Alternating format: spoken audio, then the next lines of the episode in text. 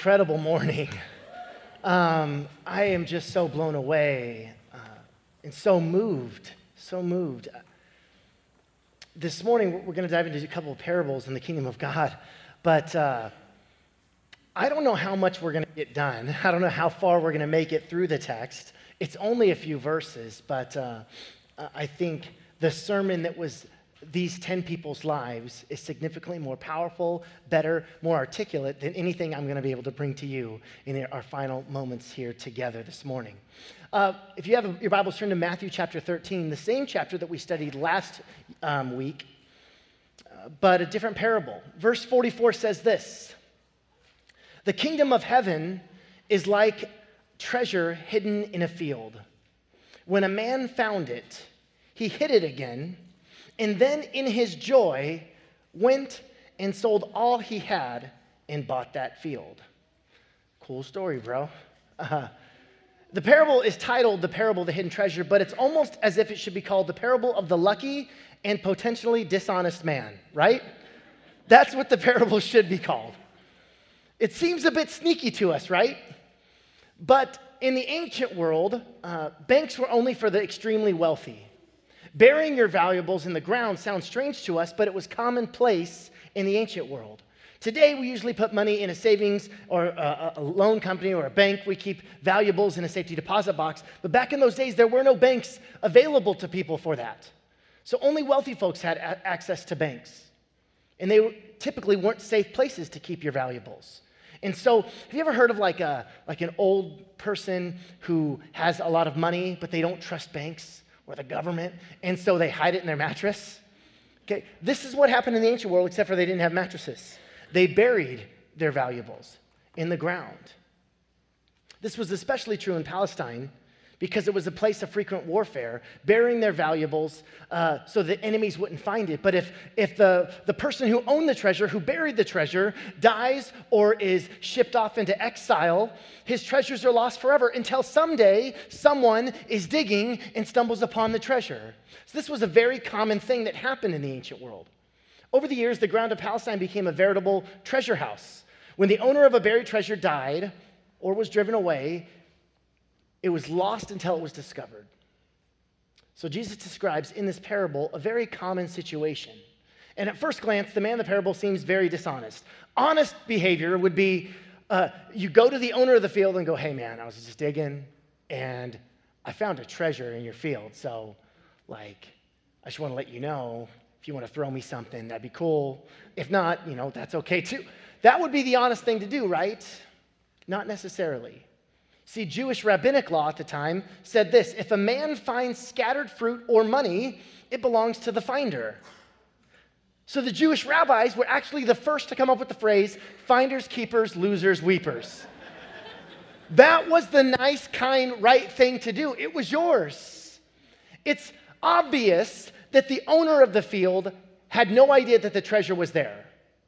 Uh, that's obvious. He didn't know it was there. Apparently, it had belonged to the previous owner who had probably died in an accident or in battle, which prevented him from recovering it. So, really, the man who found the treasure was extremely honest. He didn't have to buy the field, it was his right. Finders, keepers, losers, weepers. But yet, he actually buys the field. In fact, he didn't even use the treasure to provide him enough money to make the purchase. He didn't take a little bit of the treasure and then buy the field from the landowner and then you know, keep the. Tre- no, no, no, no. He used his own personal expense and bought the entire field. The man didn't do anything unethical. But we need to be careful not to lose sight of the main point of the parable, which is this. It'd be easy for us, as the moral of the story, to say the kingdom of God is like a treasure because it's so valuable that we'd give up anything for it. And that is a common way that we interpret this passage, these parables. The kingdom is invaluable. The kingdom of God is like a treasure, but that is actually not what Jesus says here. Jesus doesn't say that the kingdom of God is like a treasure. Jesus says that a man found something so valuable that he sold everything he had to get it. That's what the kingdom of God is like. It says, it doesn't say the kingdom of God is like a treasure. It says the kingdom of, uh, of God is like a man who, as while digging, discovers a treasure, buys the field, sells everything he owns to get it, to obtain it. What's going on here? a man from Illinois decided to travel to Wisconsin to go duck hunting. And he shot and dropped a bird, fell into a farmer's field on the other side of the fence. And as the Flatlander climbed over the fence, a dairy farmer goes up by and goes, uh, and says, Hey, what's going on here? He says, Well, I shot a duck, and, um, and so I'm just going to retrieve it over the fence real fast. And the hunter was pretty mad. He says, You don't come over this fence. Uh, I'll call my Chicago lawyer and sue you. The farmer smiled. He says, You don't know how we settle things here. There's a little disagreement here. The Wisconsin guy, just, it's my property, it's my duck. And so he says, You don't need to call your lawyer. Let's settle this the old Wisconsin way. I kick you three times in the shin, then you kick me three times in the shin, and we call it a day. And he goes, Sounds good. This old guy, I'm going to be able to kick this guy, and it's not going to hurt at all. So the old guy, boom, whack, right in the shin, hard. Next shot, kicks him again hard in the shin. Third one, drops this Chicago guy down to the ground. He's like, okay, my turn. And then the old guy says, nah, you can have the duck.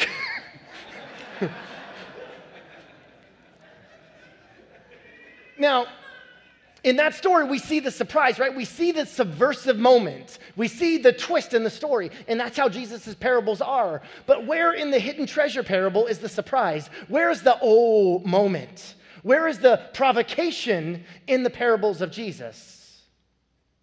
Let's read on. The parable of the pearl, the next verses. Again, the kingdom of heaven is like a merchant looking for fine pearls. When he found one of great value, he went away and sold everything he had and bought it. Very similar story. Jesus tells stories um, often throughout the Gospels, and these are lumped right next to each other in Matthew 13 the parable of the hidden treasure and the parable of the pearl of great price. Here's a man who's now a merchant. The Greek word is emporos, it's where we get the word emporium. And he was a, a merchant in emporium. Uh, he would he would go and buy and sell things at wholesale and then sell them to another retailer. In the parable, he's looking specifically for beautiful pearls. It was common for entrepreneurs of that day to find pearls and at the same time look for high quality pearls themselves. Sell them, buy them, make a profit. And in those days, people would invest in pearls. They were the diamonds of the first century. A pearl is the only jewel that cannot be improved by us, right? A diamond, you cut, you shape, it becomes even more valuable. The same is true with all the other jewels. But a pearl, if you cut a pearl, it becomes worthless. It's the only jewel that cannot be improved upon by man. There's good reason why pearls were so uh, valued in the ancient world. Pearl hunting involved great danger pearl hunting now isn't as dangerous as it used to be, but back then they would have a guy in a boat, uh, another guy kind of on the boat as well. Then dude would tie a rope around his waist and hold a rock, and then be thrown over the boat and go underwater all the way down to the bottom, look for pearls, and then tug on the rope, and the dude would pull him back up and you were in danger of drowning, you were in danger of sharks and other wildlife in the ocean, pearl hunting carried with it immense risk. An average of only one oyster in a thousand contains the pearl. One in a thousand. Can you imagine holding your breath? There's no scuba gear. Dude just goes underwater. Go, one in a thousand contains a pearl. You can see why they're so precious. The Jewish Talmud says that pearls are beyond price. The Egyptians actually worshiped the pearl, and the Romans copied that practice. And when women wanted to show off their wealth, they put pearls in their hair. Ancient historian Pliny recounts uh, that Cleopatra wagered her lover, Mark Antony, that she could consume 10 million uh, sesterces, which is today more than a million dollars, at one banquet. And he said, Sure. And so legend tells us that Cleopatra then grabbed a pearl and put it in vinegar and dissolved it and drank it and therefore consumed more than a million dollars in one meal. Pearls were the highest of all ancient jewels. In fact, one cut from a human hand makes it worthless. The Greek word for pearl here is the word margarita. That's not a joke. Thank you, seminary. Um, it kind of gives new meaning to the phrase the pearly gates, though. Uh, but even though the pearl has unfathomable value in this parable, the kingdom of God is not likened to a pearl. It says it is like a merchant who is searching for fine pearls, and when he finds one of immense value, he, he sells everything to obtain it. Once again, uh, our default is to kind of go, well, the kingdom of God is like a treasure, it's valuable, cool. The kingdom of God's like a pearl, pearls are expensive and, and have amazing worth. But that's not what the parable's saying. Jesus is actually saying it's like a man who finds treasure, and it's like a merchant who finds a pearl and sells everything to obtain it. Most of us cannot imagine taking this kind of a risk. He sells everything. He is in the pearl trading business, and he gets rid of all of that just to obtain it. it it's the equivalent of putting all eggs in one basket, except for you, you could at least have breakfast with that. If you have just this one beautiful pearl, you actually can't do anything with it unless you sell it again. And in the context, there's no hint that he's looking to sell this and make a fortune off of it. He just wants it, he obtains it. In the gaining, he's not only fulfilled a desire he did not know he had, he also has changed his identity. He had been looking for fine pearls, but now he buys just one. By finding the pearl of ultimate worth, the merchant stops being a merchant. Thus, he redefines himself and he sees himself anew, and we must do the same. What is he? What do we make of this example? How do we locate ourselves in these parables? Um, my son Dex is very into Star Wars right now. Uh, he knows all about that world, the Jedi and the Sith Lords. Sarah and I have these apps on our phones that convert our phones into lightsabers, okay? And we do battles, okay? We, we, we get our lightsabers and turn it on, and then we and we do it all day long, all day long. In the middle of the battle, I'll catch him just like staring at himself, like he just thinks he's a Jedi.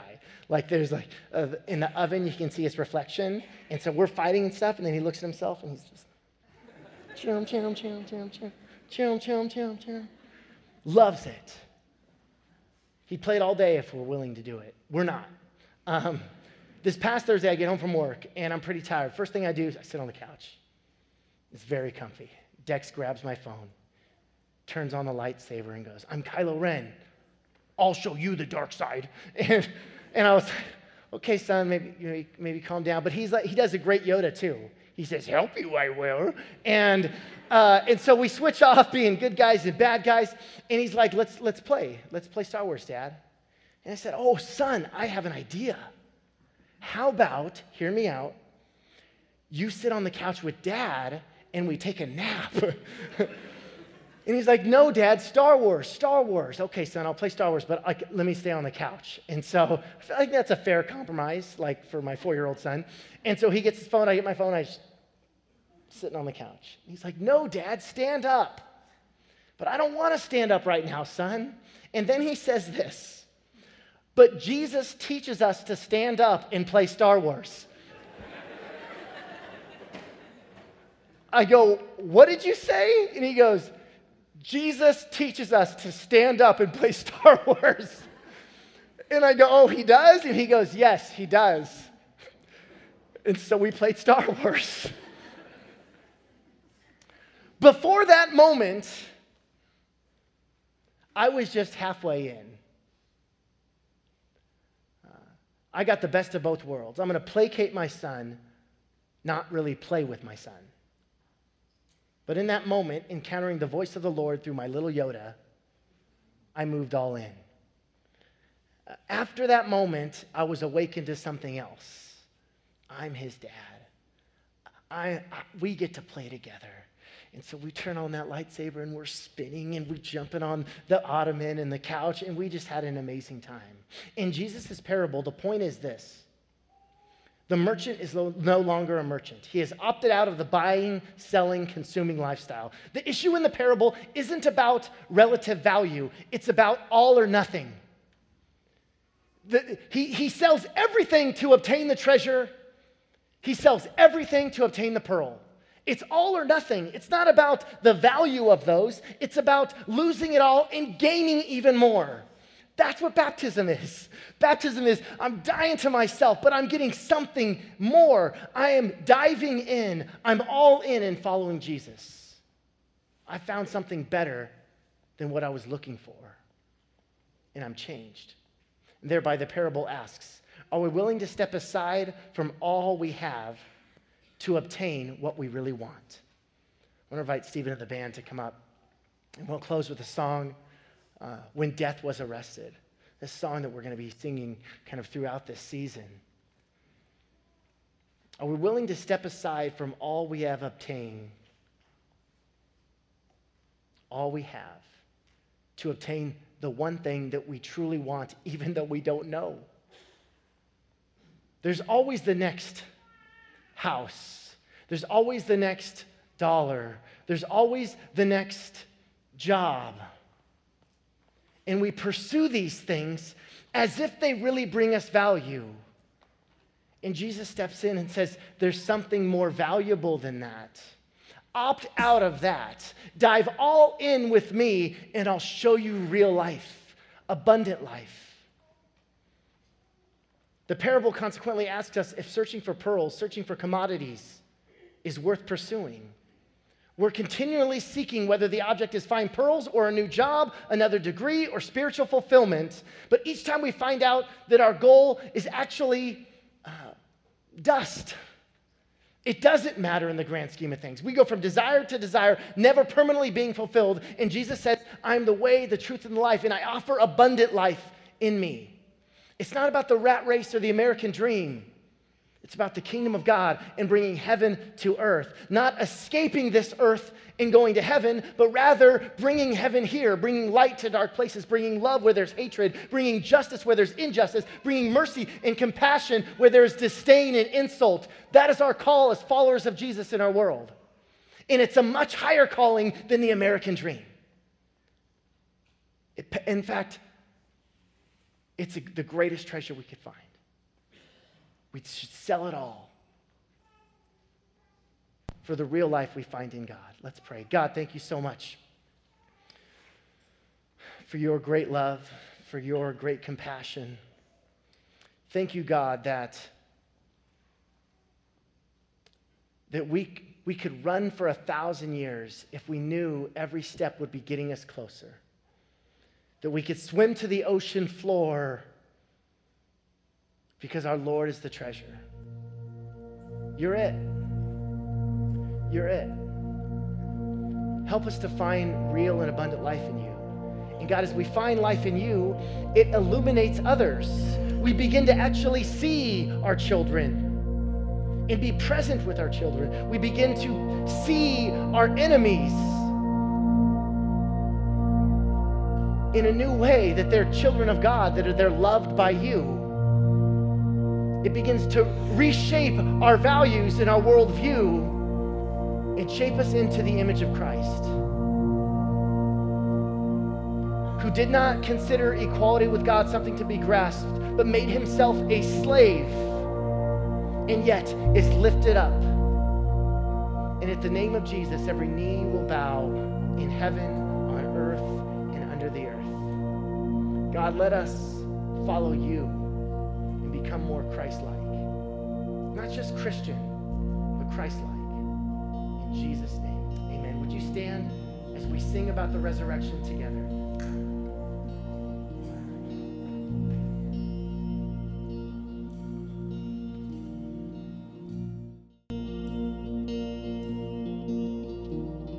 Alone my sorrow and dead in my sin. Lost without hope and no place to begin. Your love made a way to let mercy come in. When death was arrested, in my